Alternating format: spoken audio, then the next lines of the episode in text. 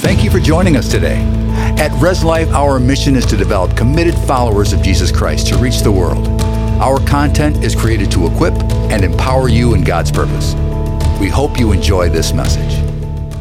I'm excited tonight. We're going to be sharing about unclaimed riches. Would anyone like some of those? All right, the rest of you can pass them this way. Uh, that works wonderfully. But I, I, was, I was hearing about this idea that there is often unclaimed riches or unclaimed money. I don't know if you've ever heard of, of such things.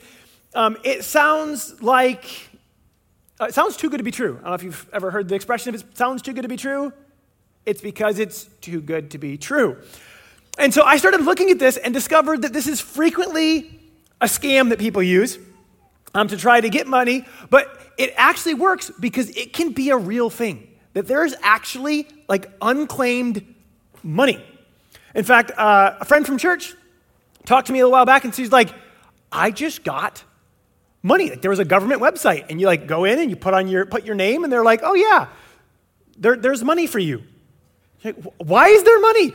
Like some random person like left you a little bit of inheritance or somehow some business was supposed to pay you back and I don't know how, why they paid the state instead of you, but anyhow, I discovered that this is a thing.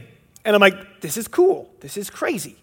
And this is going somewhere, just in case you're wondering why. But we were like, what is going on? I thought this is a sermon. Yeah, it will be. Um, but, but I started and I started looking at this, and it started, uh, I don't know, I looked it up. I'm like, is this real? And like the, my, my friend, I think they got like less than 200 bucks, but more than 100, which is way better than nothing.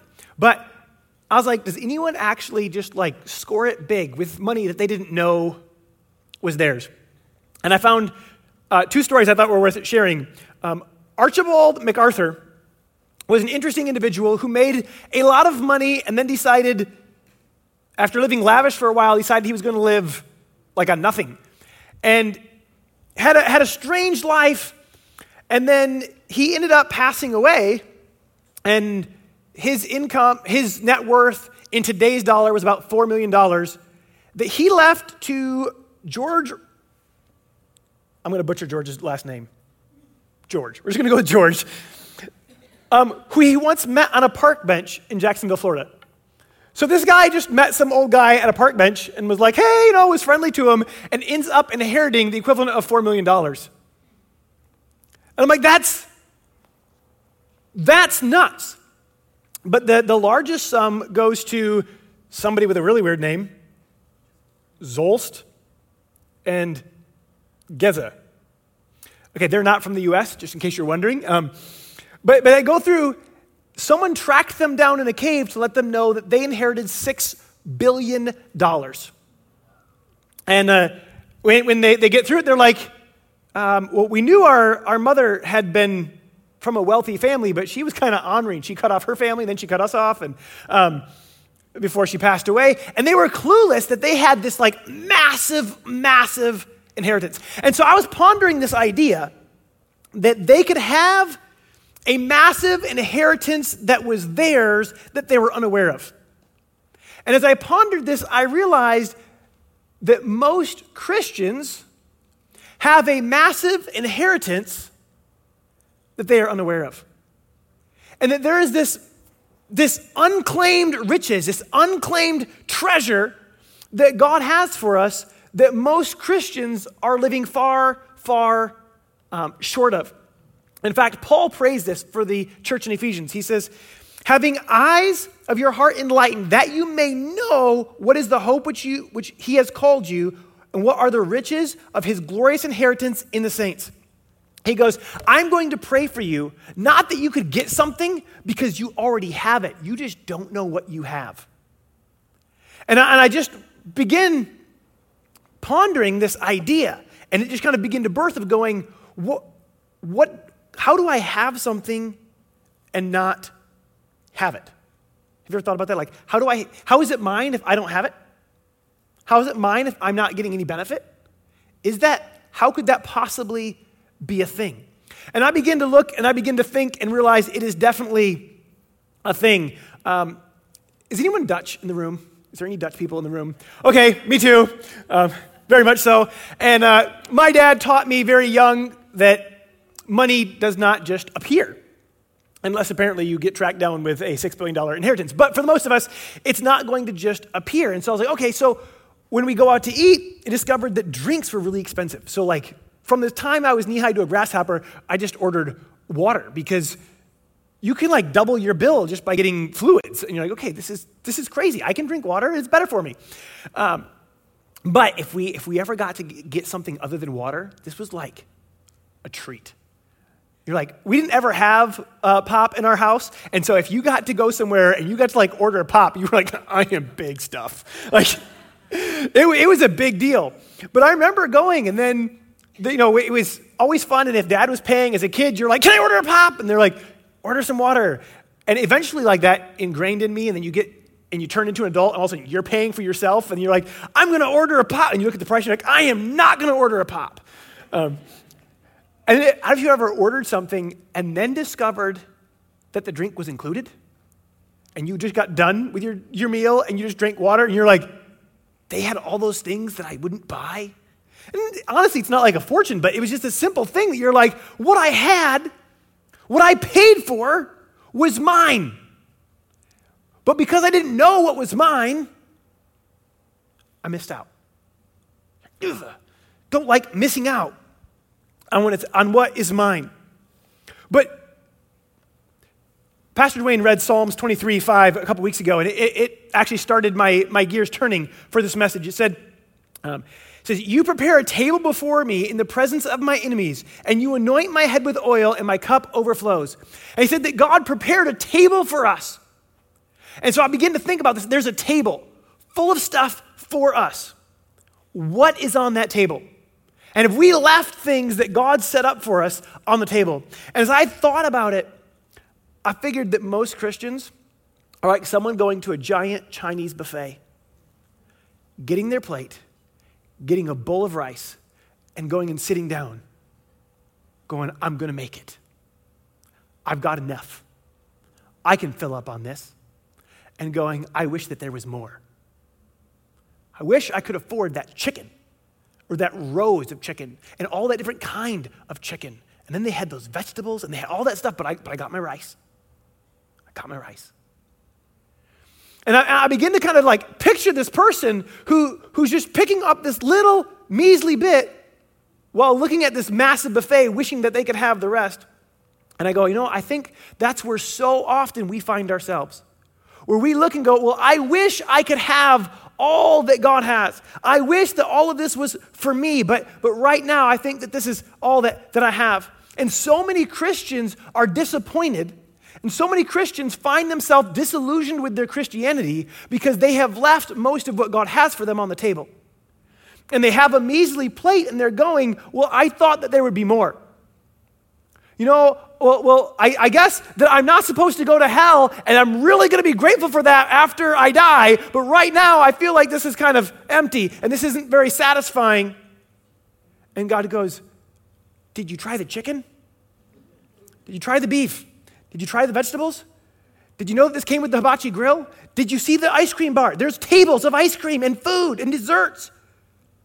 But, but I got my rice.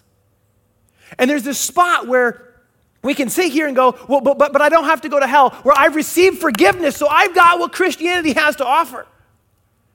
And God goes, Did you know that there was more? Did you know that when I redeemed you from sin and I made a way that you didn't have to go to hell, that I purchased a lot more for you? That there's forgiveness, that there's healing, that there is so much that's involved in your identity, in your um, relationship with me. There's so much that I have for you. But so often we go, well, but I've been saved by grace and that's enough. Well, it, it is, but there's more. I feel like an infomercial guy. You're like, order this now for $10.99. But wait, there's more. I'll throw in a second one. And, and you're like, what? How cheap was this thing that you're going to add like 12 of them? Anyways, but but his stuff isn't cheap and he's he's giving you something that's amazing.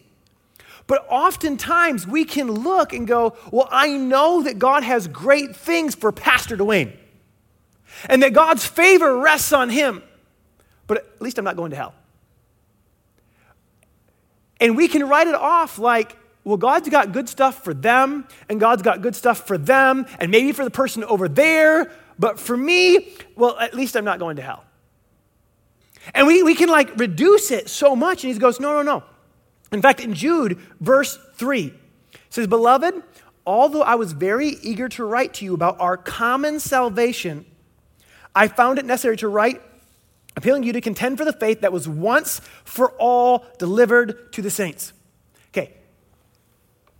It was how it was delivered once for all, and it's our common salvation.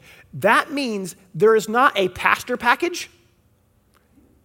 There's not like this like like, oh, hey, what package did you get? Did you get like the first class package or were you like down on that like economy class? Like, I think I got the economy class Christianity. We're going to make it there, but these seats are really rough. Like, that's kind of where a lot of us feel like we are. And God goes, Do you realize that I purchased a first class ticket for you, but you seated yourself in the back of the plane? You go, Well, I'm on the plane. Well, congratulations. We're glad you're going to get there. But it'd be more fun if you rode first class. And I, I just begin to look at this and I, be, I begin to discover that the Bible says that He has blessed us in Christ with every spiritual blessing. It says that if anyone is in Christ, he's a new creation. And I begin looking and going, there is so much that we're missing out on. Or that, that, so many of us are missing out on. And we're not all missing out on the same thing. Sometimes we're like, you know what, hey, I got the rice and I found the beans. And someone else is like, well, I found the rice and the veggies. Someone else is like, I found some rice and chicken. But going, what in all did, did God prepare for us? What did He give us? And I began to look at this and I was like, ooh, this is going to be a long message. This is going to be a lot of messages. And so we're not going to try to cover everything that God made for, gave you tonight, or we would be here for a very, very long time. But know that God has so much in store for you. And tonight, I want to look at like one thing. That way, we can end it at a reasonable time. But we're going to look at one thing out of the so many, and then maybe we'll go through and spend a, uh, some time looking at others in the weeks to come. You know, a couple weeks ago, we talked about that healing is for you. And if you, you missed that one, um, go back and check it out because healing is for you. It's one of the things that God purchased for us that so many people miss out on. So many people go, Well, that'd be nice, I know, I'm so glad that God healed them, that they got a first class seat, but I'm stuck here in economy. And and, they, and they run it, but God has great things for you. So tonight, I want to look um, at something that's huge, that affects you, and most of us have never thought about. Uh, we're going to look at your identity. If someone walks up to you and was to ask you, Who are you? Do you know how you'd respond? Because most people respond, uh, what do you mean? That, that is the normal response. I, I may have done this to people before. Um, I, am an extrovert. I have a lot of fun talking to people. This is just a thing. Um, and then when I do pre-marriage counseling, I have a lot of fun with people because I'm like, ah, you're mine now for a while, and I get to ask you questions. And, and there's actually a purpose to it. But one of the things I like to ask is, go, tell me about you. And I'm going to find out what they view as important, and it's going to come into their marriage counseling. It's going to be good. But it's funny when they're like, you ask someone, tell me about you, and they're like, uh, uh, uh what, what, about me? I, I, I, don't know about me. And like, that is so common that they, that they look at it and they're like, this question is too broad. I don't know who I am. I don't know. What, what about me? Can you ask me like one thing, like, where do I work? Because I can answer that. But you ask me, who are you? Tell me about you. And they're just like, uh I, I don't know. But our life flows out of our identity. You will respond to things based on your identity, based on how you see you. It changes how you respond. It changes so much about you, yet most people don't know who they are. In fact, it's one of the first things that the devil attacked. And when I think about how the devil works, I go to two places. And you've probably, if you've been here on Sunday nights before very often, you've probably heard me reference this, but I go back to Genesis, to the first time we see the devil showing up and tempting somebody, and I go to when they tempted Jesus and go, what, what does the devil do? And he looks, and the, right off the get go, he attacked their identity in both situations. And we'll go back to that in just a minute because it's, it's, it's cool what, what we find. But I want you to realize that you, if you have made Jesus your Lord, are a new creation. Therefore, if anyone is in Christ, he's a new creation. The old has passed away, and behold, the new has come. Um, it says that for our sake, he made him to be sin who knew no sin, so that in him we might become the righteousness of God. And God begins to go, I'm going to tell you who you are because I don't know that you know who you are. Like it's this idea that he's going to reintroduce me to the new me. That there is so much that's changed that I might not recognize me. And, and I thought, well, well, why? Why do I need to know? What difference does this make? It is incredibly hard to walk in success from a position of failure. If we think that we're a failure, we won't walk in success. And this is true in like huge, massive things, and this is true in piddly things. I will use a piddly thing to make my point. Um, I used to play a lot of volleyball. I had fun. I played with the same people all the time. We had like anywhere from uh, 24 to like 40 people who would show up here on Monday nights and play volleyball for like a decade. And so we got to know people, and occasionally you just like randomly pick the teams. We didn't let it go to like junior high where everyone picks their teams and someone gets left out. We just like went down the line, we're like one, two, three, four, just divide them up. Well, sometimes that works out really nice and teams turn out even, and sometimes you look at a team and it would just be stacked. And you're like, how on earth did you get that team? And you are hoping that you are on that team. But sometimes you look around and you're like, no, no, I am not on that team. But we're going to face that team. And on numerous occasions, I'd get on a team and you'd look around and you're like, okay, we're, we're, we're a good team. And then you look at them and you're like, and they're a great team. But we got this. And so, so we would go at it. But what was crazy is sometimes you'd be in a game where their better team uh, all of a sudden starts to lose. And there were certain team members that I knew that their, their physical game was incredible. Their mental game, eh, not quite so much. And so you'd watch and you're playing and you're in this like team on a 10 point scale that's like a five and they're like an eight. And all of a sudden you start to win and you watch them fall apart. And you're like, they just think that they lost.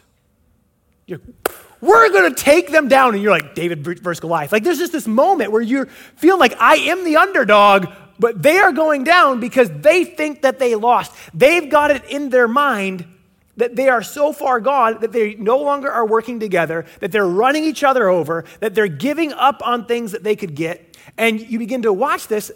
And in, in the volleyball, it determines who wins, which in the end of the day doesn't matter.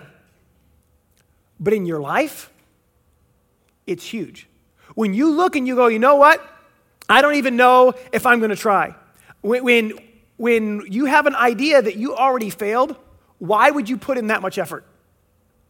And this is one of the, logically speaking, stupidest things that is emotionally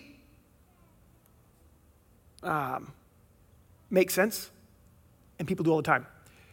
People, and if you ever met somebody who's afraid of getting rejected, who desperately needs friends, and you know what they often do? Reject everyone. Which, if you think about it, is really stupid. If you think about it logically. But if you enter it emotionally, it makes sense, and they do it all the time. Where they sit here and they're like, "Well, I'm gonna, I rejected them, so they wouldn't reject me." And it's this I'm to reject you first so that you can't hurt me. And that comes from a place where they have assumed that they're already a failure and that they're already rejected. And so, in a self defense mechanism, they're pushing other people away, trying to protect themselves from being pushed away, which has the same result of being isolated. But they feel like it might be better because they're the one doing the pushing instead of being pushed. And it, it's weird Logically, it's stupid. Emotionally, it makes sense. There's common. But we do this in other, we so many areas. We do it relationally. We do it with with work, we do it with sickness, we do it with depression. I, I hear people and they'll, they'll, if they're in a position of failure, they'll claim their sickness. Oh, this is my sickness, allergy, issue. This is my depression. And they'll begin to list all these things, all the things that they don't want in life. They're like, oh, that's mine. Stamp it, write my name on it, sign it, make sure no one takes it because it's mine. And they, nobody wants to claim it thinking about it that, if you think about it logically, but emotionally, that's where so many of us end up. Where we begin to claim things, we begin to go, well, this is who I am. And, and even in, in with sin, where it can get where they just go through going, well, I already failed. This is already who I am. What's, what difference does it make? I've already, I've already blown it. I've already done this. And, and I remember um, talking to high schoolers, and, and they'd sit here and they're like, Well, I know I was supposed to wait till I got married to have sex, but it's too late. So what does it matter now? And, and I watched and I saw it there, and I've seen it with, with people in different situations where they just go, Well, once I've already made this mistake, once I've already lied once, once I've already cheated once, what's the difference? And they get in this position that this is who we are, and God goes, No, that's not who you are. Let me tell you who you are. Let me change you. Let me transform you. And as I begin to look at this, I realized something deep. You ready? If you look in the wrong place, you won't find what you're looking for. I know that's, that's deep moments with Dan. You got to have those every once in a while. But, and I say that, and it's kind of just silly, but this is the, the point. The point is that if we're looking for our identity in the wrong places, we'll never find our true identity. And we have an enemy who will happily make up an identity for you. But the identity that he's going to make up for you is not who you are. But if you'll let him, he'll label you with it and try to get you to claim that label. See, if we're um, if you're looking looking for what you have can take forever because you can't find it in any places that you're looking. If you're looking out to find what's in, is a loss unless you look into a mirror. And God's word is our mirror. Let me repeat that. Looking out to find what is in is a loss unless you're looking into a mirror, and God's word is our mirror. As I begin to look at this, I go, where are we looking for our identity? And when I looked at Jesus, I told you I'd come back to that. When the devil tempted Jesus, he came to him and he goes, Jesus had just been baptized. God just spoke from heaven and said, This is my beloved son, in whom I am well pleased. Satan shows up at the end of his fast and goes, If you're really the Son of God, make these stones turn into bread. And in this, he challenges, he attacks Jesus' identity, he attacks God's word, and he says, Your identity is hinged on your performance. Can you perform? Can you do it? Because you're only as good as your performance.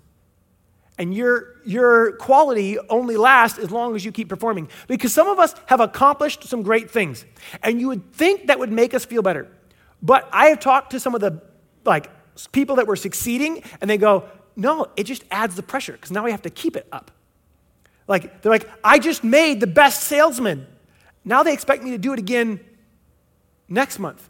Now things are hinging on me because, I, I, yeah, I did it once, but I, I don't know if I can do it again. And and there can be this identity that begins to rest on, on what did I accomplish? How can I perform?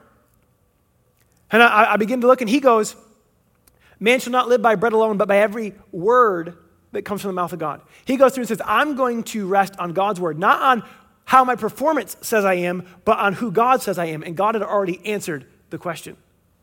And I want to encourage you because God has already defined you.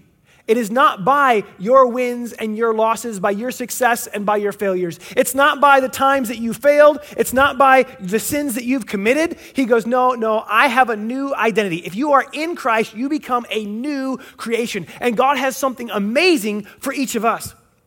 And I go through going, okay, well, well, if it's not in our identity, what are some of the other areas that we end up looking? Well, when he came to Eve, he said this. He goes, if you'll eat this, you'll be like God knowing. He goes, if, you'll come to me and you know something, then you'll be somebody. And I, I was thinking, going, you know, in our society, more and more there's this emphasis of you're somebody if you know something. If you've got enough letters after your name, that makes you somebody. And they try to put this on, well, if you can accomplish this, and it's easy in our world to get caught up in, well, if I meet these checkpoints, they'll say that I'm something, therefore I'll be something. Part of the part of the problem is that can never satisfy, and it also means that until you do that you're nothing. And so people often go climbing this ladder looking to find something, looking to find who they are, only to find that that leaves them empty and unsatisfied. But people go all the time looking for their identity in comparison, and comparison is empty. People go looking in accomplishments, in opinions, in other people's words, um, looking for, for their status in, in their bank account, in how they compare, in their relationships, in their mistakes, their failures. But do you know what makes a prince a prince? His dad. What if he's really kind? Is he still a prince? What if he's a jerk? It doesn't matter. His dad is his dad, and therefore, he's a prince. If your dad's a king, you're a prince. That's just kind of how, or unless you're a girl, then you're princess. Pardon me. Um, but their identity comes from their father, not from their performance, not from their grades, not from their income. And I begin to look, and, and he's, God invited us into his family. And he says that if any wasn't in Christ, he's a new creation. The old is gone and the new has come. He goes, I'm inviting you into my family. And that's what's going to define you. And, and it changes things when I go, oh, I have an identity and it's not attached to this, it's attached to him. But the, the enemy is going to come at you.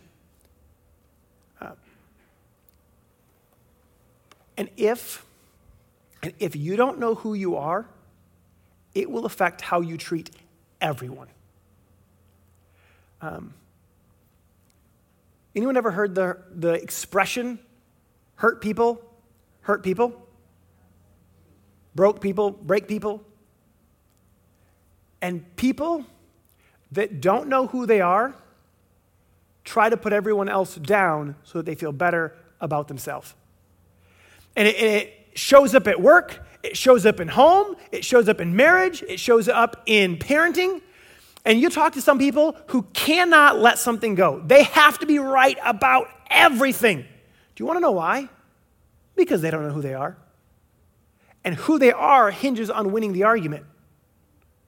And if my identity rests on whether the temperature was 50 or 60 yesterday, then I'm going to argue with you until we're blue in the face about something that matters not at all.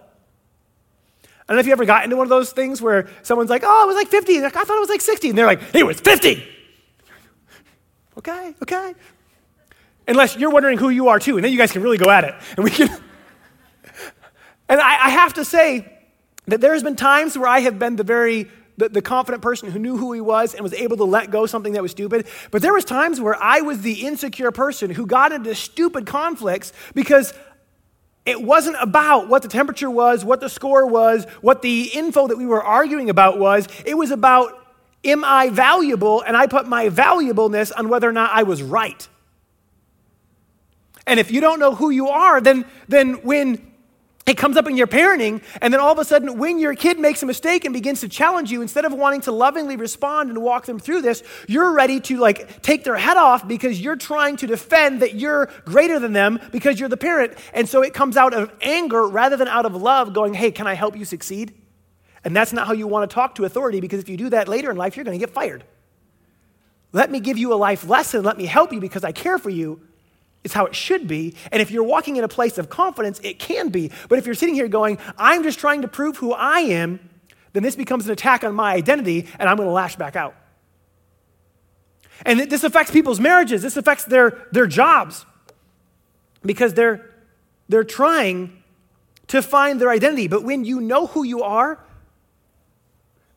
losing the competition, losing the argument, like if you're going into a competition, the goal is to win. But if you lose, it doesn't shake you, doesn't matter because that's not who you are. And that just changes things. I remember, okay, I'm going to go back a few years, wrestling with some friends, and we hurt each other. Because I, I will say, both of us were insecure enough that neither of us were willing to lose. So both of us were willing to push it too far, trying to get the other person to give up. And so we, we may have broke things, bounced things, bent things. Um, and, and I look at this going, okay, you had two guys wrestling it out, not, ma- not mad at each other. It wasn't like this was like, hey, we're, we got into a conflict. It was just like, hey, we're goofing, got wrestling, and nobody was willing to lose because identity was on the line. But if I wrestle with my kids, do you realize that my identity is not on the line? That my ego does not rest on whether or not my eight year old thinks he beat me in wrestling.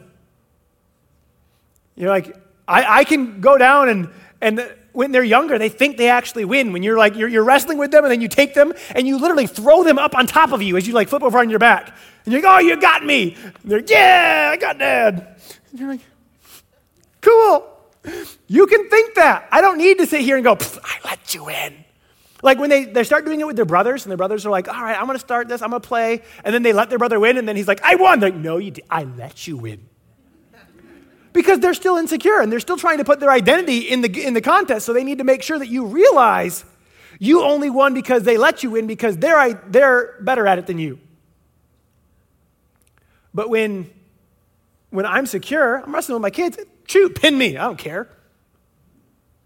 When we know who we are, we can navigate the conflict in our marriage out of this confidence where I don't need to to fling mud in this, this contest as we address this issue. Because even if I made a mistake and we, we navigate this and this is going to become about something that I did that was wrong, I can take it on and it's not like, oh, I'm a failure. It's going, oh, you know what? I shouldn't have done that, said that, handled that. I'm sorry. And it changes things if I know who I am. If I can go through this and go, God wants to show me who I am, and my identity comes from Him, and the fact that He said He adopted me into His family, not in whether I perform, not in whether or not I win the argument, not on whether or not my income reaches this status level, not in what car I drive, but in who He says I am. And it changes things. See, the accuser, the devil, He's trying to tell you what you are. He's trying to tell you that you aren't good enough, that you're a mistake, that you'll never measure up, that your value hangs on your success and evaporates at your first lack of success. He tries to convince you that you're rejected and unloved. But that is not who you are. And I want to share with you one of my favorite verses. I was looking at this and I was like, this is one of my favorites. And I realized I have a lot of favorites. And you may have heard me say that before about a different verse. I have a lot of favorites. I'll just put that out there. But 1 Corinthians chapter 6, verse 11. If you go back in like 9 and 10, it lists people with issues. People committing different sins. And it just goes through this list, and it's like there's liars and disrespectful and adulterers and homosexuals, and he just lists all these different sins. And then he goes through at the end of it, after, after all of these different sins, he looks and he goes, and such were some of you. Such were. Not are, were. He goes, What you were is not what you are. He goes through and says that you can be made new.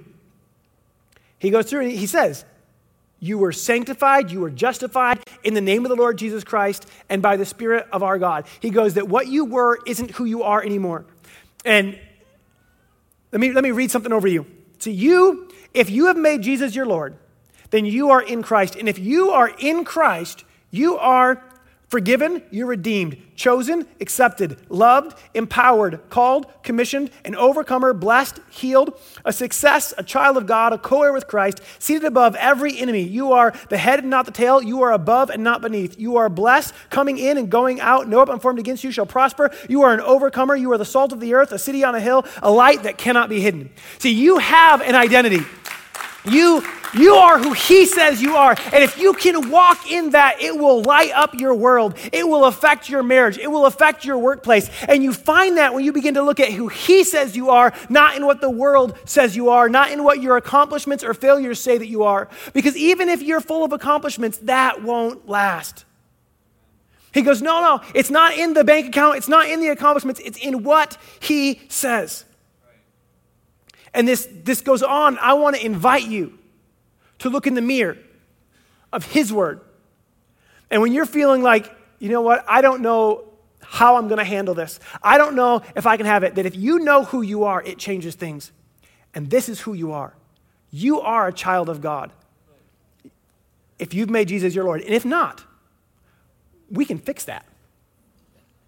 Because He invited you into His family. But again, like someone sitting at a buffet, even if someone pays for it, it doesn't mean it fills you up. You've got to go to it. And God has so much in store for each of us. And I invite you that if you've made Jesus your Lord, that you go to the table and you look at what God has for you. And that you're going to find that who you are is found in His Word. And, and when you discover who you are in Him, it will set you free. And he who the Son sets free is free indeed. There is, dep- there is freedom from depression, there is freedom from anxiety, there is healing for the broken, mentally and physically and emotionally. There is so much that's in store. And there is forgiveness. And if you have not made Jesus your Lord, in just a moment, I want to give you an opportunity to say, I want to be in Christ. I want to be forgiven from my sins. I want to know that I'm right with God and on my way to heaven. Actually, let's do this. Everyone, can you bow your heads and close your eyes? If you're here and you say, Today, I want to know that I'm right with God. I want to know that my sins are forgiven, that I am right with God and on my way to heaven. I want to be in Christ and have all that He has for me. Then, when I count to three, I'm going to ask you to raise your hand. One, two, three. Go ahead and raise your hand. So that's me. I want to make Jesus the Lord of my life. I want Him to come in and to wash away my sins. Awesome. All right. We're going to say a simple prayer. And his word says, whoever calls in his name will be saved. So if you've done this before, go ahead and, and join me as we say this. Um, if not, then repeat after me. Say, God, I'm sorry for my sins. Thank you for loving me, for forgiving me. I believe that you died and rose again. Thank you for making me part of your family. Today, I choose to follow you forevermore. I declare that you are my Lord. In Jesus' name, amen. We hope what you heard today has been encouraging and given you new insight into the Word of God. We upload weekly, so join us again next time. Be blessed and enjoy your week.